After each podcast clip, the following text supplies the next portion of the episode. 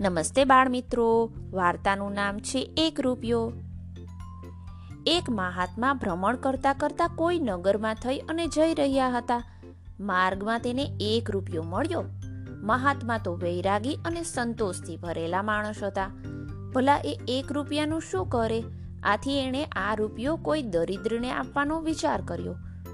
ઘણા દિવસની શોધ પછી પણ તેમણે કોઈ ગરીબ, કોઈ ભિખારી માણસ તો મળ્યો નહીં.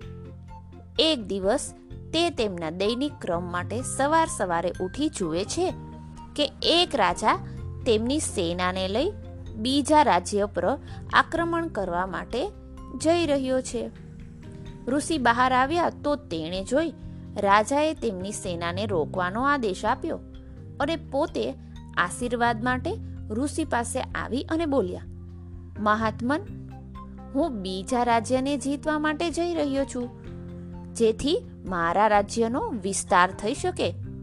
આથી મને વિજય થવાનો આશીર્વાદ આપો. તેના પર ઋષિએ ખૂબ વિચાર કર્યો. પછી તે એક રૂપિયો રાજાની હથેળી પર મૂકી દીધો. આ જોઈ રાજા તો હેરાન અને નારાજ બંને થયા.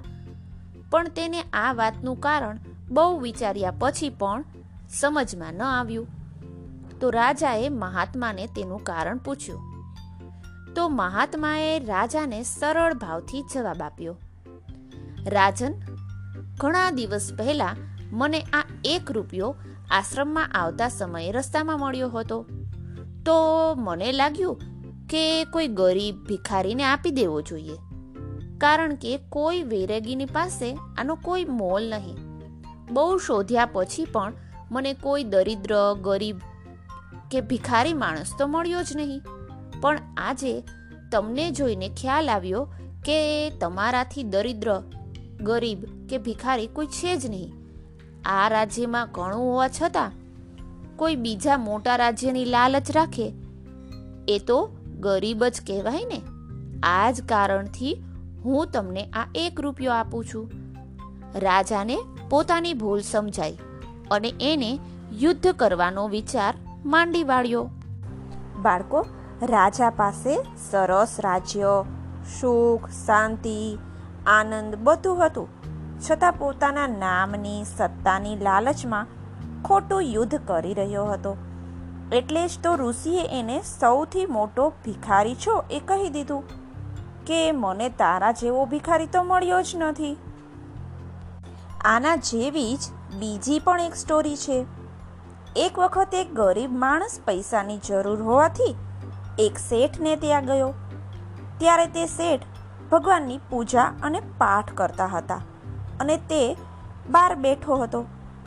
ત્યારે તે શેઠ પણ ભગવાન પાસે પૈસા અને સંપત્તિ જ માગી રહ્યા હતા. તે પૂજા કરી અને બહાર આવ્યા તો પેલો માણસ પાછો જવા લાગ્યો. ત્યારે શેઠે એનું કારણ પૂછ્યું. તો તે કહે, હું તો ગરીબ છું મને ખબર ન હતી તમે તો મારાથી પણ વધારે ગરીબ છો. શેઠ કહે, તું એમ કેમ કહે છે? હમણાં તમે પૂજા કરતી વખતે ભગવાન પાસે સંપત્તિ જ માંગી રહ્યા હતા ને. તો પછી તમે તો મારા કરતાં પણ વધારે ગરીબ થયા ને.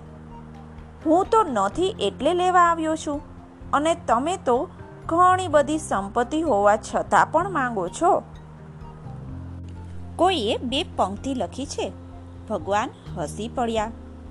ચાલો સાંભળીએ. બધા ભિખારી જ ભેગા થયા મંદિરમાં. ફરક એટલો જ હતો એમાં કે બહાર ફાટેલા કપડામાં ભીખ માંગતા હતા અને અંદર સૂટ બૂટ પહેરી અને ભીખ માંગતા હતા.